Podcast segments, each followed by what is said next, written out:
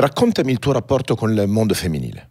Allora, per me la donna è, è, la definizione di bellezza in tutte le sue sfumature. Ha un ruolo molto importante nella mia vita. Poi da là gestirlo è tutta un'altra cosa. Cioè, sono ritrovato in relazioni che erano un po' simili tra di loro perché io non sono voluto crescere. Quindi il rapporto con le, con le donne è stato sempre conflittuale perché mi sono sempre, diciamo, innamorato di persone che avevano lo stesso disagio, gli stessi traumi, le stesse ferite dentro che ho io e credevo che quello fosse il mio habitat, capito? Ho sempre creduto che fosse, tutto fosse più intenso se difficile o fosse più vero se difficile. E poi col tempo ho capito che non è così, che io merito una serenità, una stabilità e che l'amore può essere anche quello.